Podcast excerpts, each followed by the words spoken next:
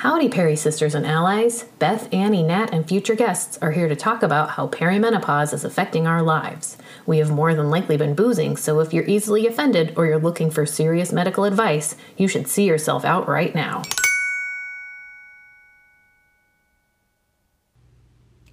What's behind these fits of rage? Decreased libido and dry vag stage. Why can't I focus on this fucking page? It's perimenopause.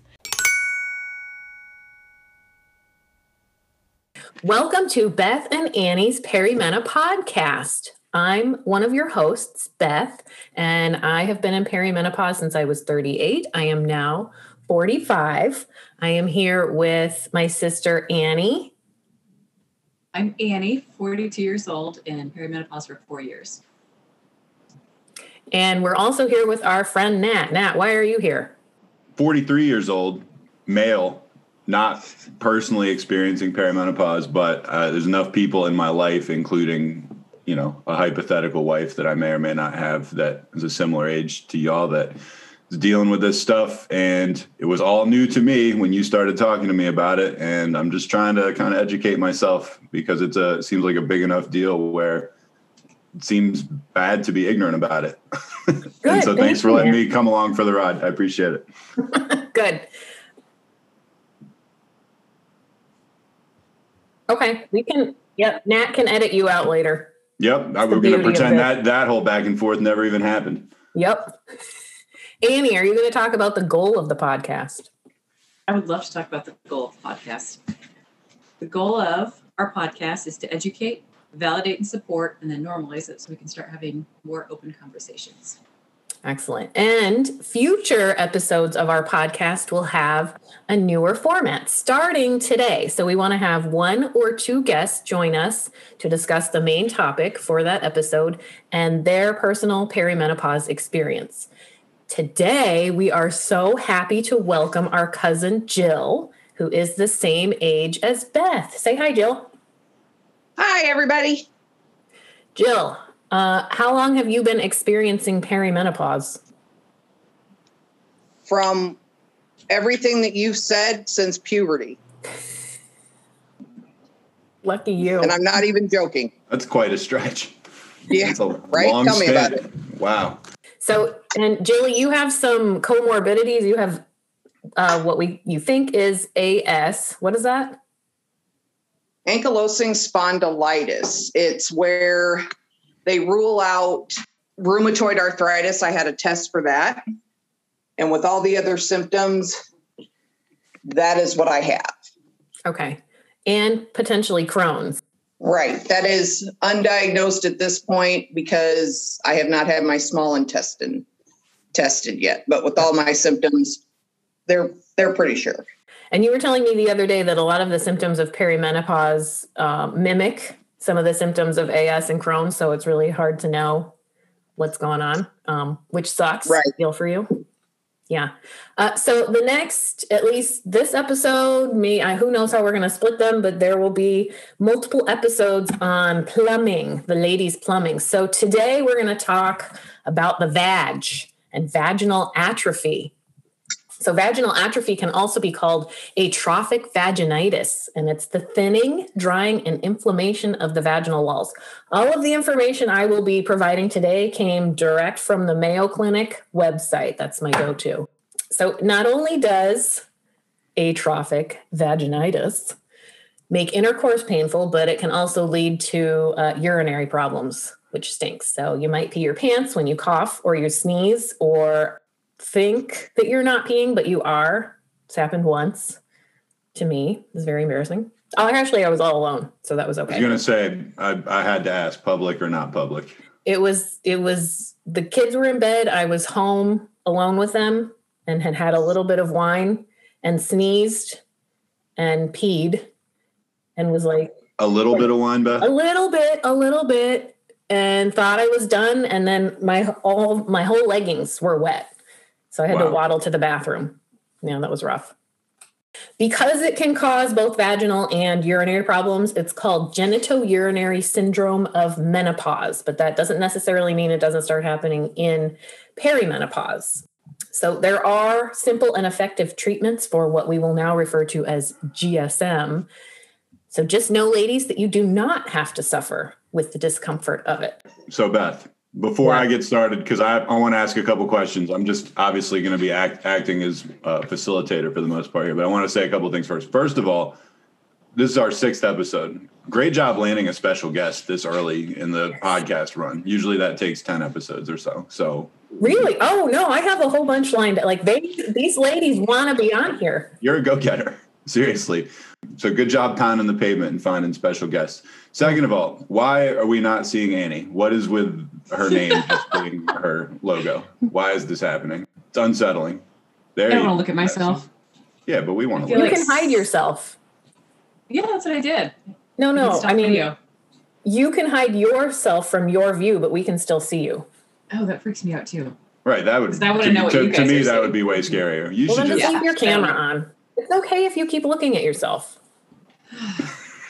I actually saw a meme Sorry, about for, it today. sorry for the tangent I've gone on here, but All right. um, okay. So anyway. I feel safer You're- when it's off. Like I can express myself more freely when I okay, look I did tell her to turn it off because she does tend to use her body to talk a lot, and then we don't know what she's I like the body talking. I know, but the audience can't see it.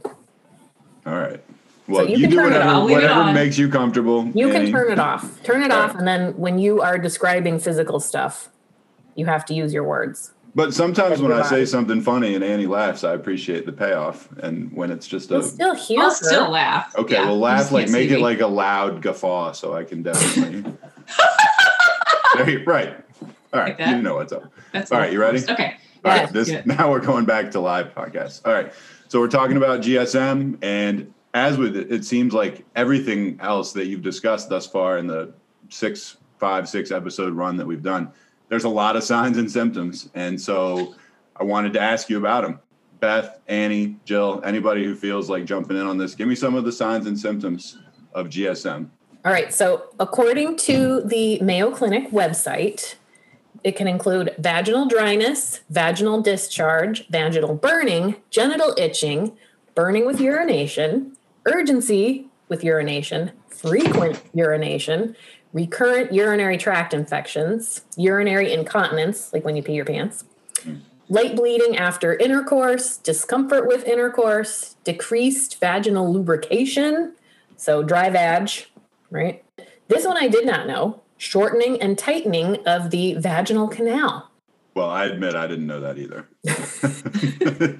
Yikes. this, this is all news to me. That sounds brutal. So how, maybe how many of these things? I mean, that's like a list of 14 things.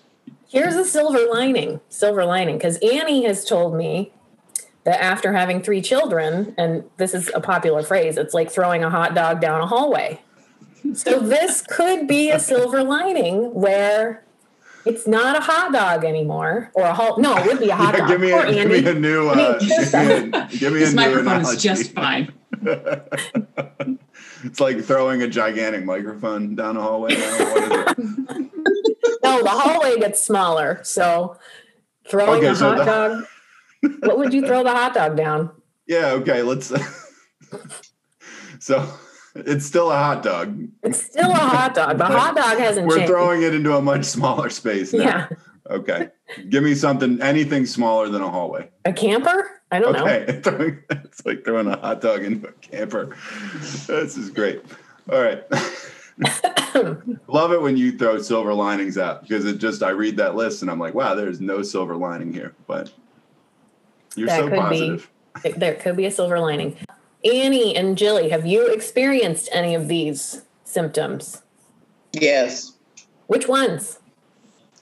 Well, let's just say when you see a bathroom in your dream, it's a lie. Can we unpack that, please?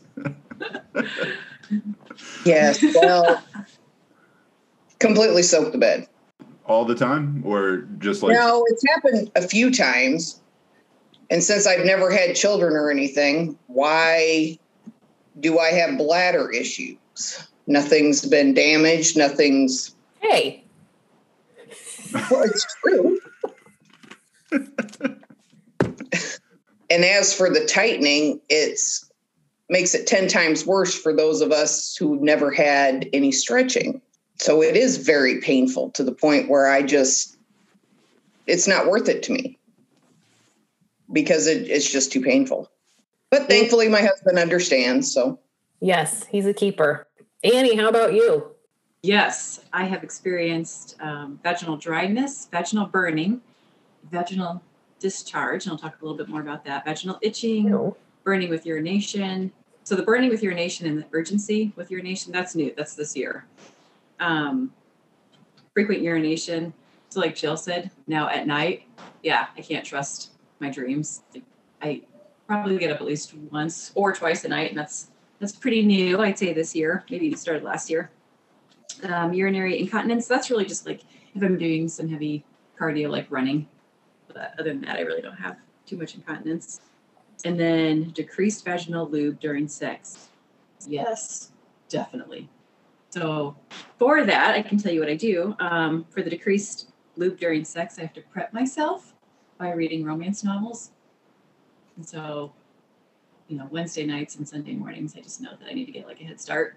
So that helps. That combined with Ast- Astroglide, I highly recommend that because it's not like oily or, you know, Can I ask you a question? I just want to go back to the romance novel prep. How long beforehand are you are you reading these books? Depends. If I know the characters, it's not going to take very long. um, but if it's like a new series, yeah, it'll take an hour. And then It's that almost- like that works. Yeah. Sylvia Day, this is her fifth book. It's not going to take long.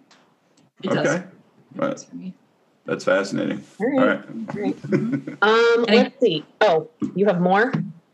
Yeah, I get a lot of yeast, a lot of yeast infections now. That's They are interesting. So brutal. I used to get them um, during, I mean, I guess I could still bear children, but during the prime childbearing years, I would have awful one every month with every period. Oh I would have a yeast infection. It was horrible. They're terrible. I know. Yeah. I So haven't had one for five years, maybe one, like maybe one. So I don't know. Who knows what's going on down there? Maybe it, maybe she's happy now. Anything else, Annie? Um, just that I can usually tell with yeast infection because the scent is different. Like the discharge scent is different, and so I can kind of stay on top of it now. It's kind of like your bacon bread. tastes like yeast. Or Tastes like ooh. Do tell. This took a fun turn. yeah, you know what? I'll try anything once.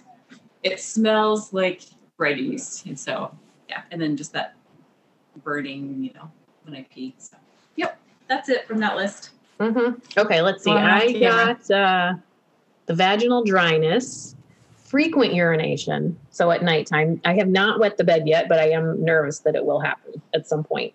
Let's see. Oh, light bleeding after intercourse, sometimes discomfort with intercourse um, or during foreplay. So, one of the reasons I went to the doctor at the beginning of this whole journey was because I kept blaming that he had a raggedy fingernail. And like his raggedy fingernail was causing pain. And he would literally show me his fingernail and say they're not raggedy. So I had, you know, I had to go and have an ultrasound and a oh Jilly, what's the one where they probe you with the like a vaginal ultrasound? Yeah, where they stick Yeah. the probe in there and look around. And they couldn't find anything wrong. So having learned this, now I have discovered that it was probably just the thinning of the vaginal walls and maybe he was poking a little too hard. But he's kind of indicated. Whatever. All right. So you you check a couple of the of the boxes on the list. Not not all, not even most, but definitely definitely like three, four, something like that. Yep. All right. Well, um, I want to ask like kind of a more scientific question, which is we've heard all these symptoms now. None of them sound too pleasant, of course. But what what's the reason? Why is it happening? What's causing this stuff? We can blame estrogen, I feel like, on everything related to this podcast.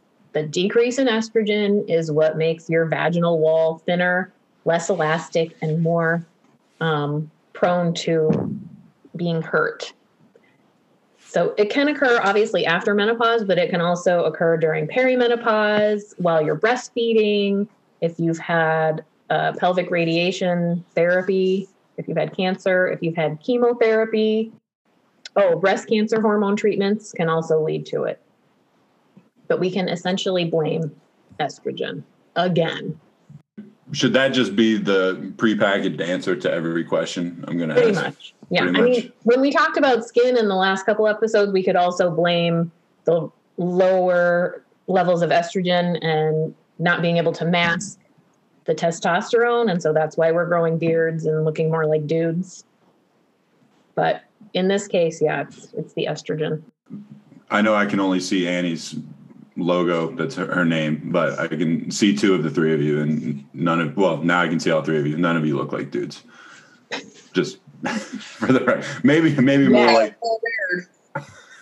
What'd you say, Jilly? I got a full beard. well, I can't yeah, tell. shaved. I can't tell over video. It's because I had to shave it. 'Cause you knew you were going to be on TV, right? Um, all right. Well, uh, let's talk. We talked about the symptoms. We talked about the causes. So, what? Give me some things that would accentuate the risk. What are the risk factors?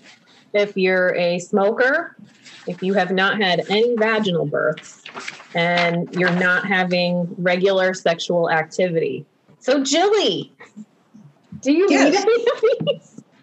Not that I wanted to have an intervention as I was putting this agenda together, but I thought, oh no, she's going to think we're trying to, you know, create this intervention of. Right, This is one of those like Maury Povich or Jerry Springer things when, like, guess what? They're backstage, and you bring them out. Well, first of all, to address the smoking, it is my one bad habit. I acknowledge it. That's fine. I don't have a problem with it. It just it is what it it, it helps keep me sane because I got a lot of other issues going on, and I figure that's probably the least of my concerns at this point. And I don't really want to start crying about the second. It's okay. I know you wanted them. It just wasn't going to happen. Yep. But you are an amazing aunt and cousin to your little cousins and to the um, girl that you help take care of. Yeah, she's my baby. And I think that's where a lot of the decrease in, you know, I just didn't see the point in having it anymore because nothing was going to come of it. Yeah. Oh, Jilly.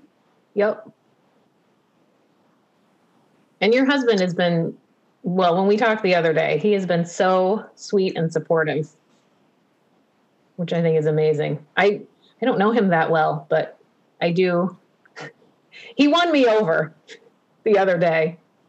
He also said something really funny because he does woodworking. And so I was showing him the island in our kitchen because it needs to be refinished. And he, Jill was insisting he walk me through it. And it was so obvious I didn't know what he was talking about.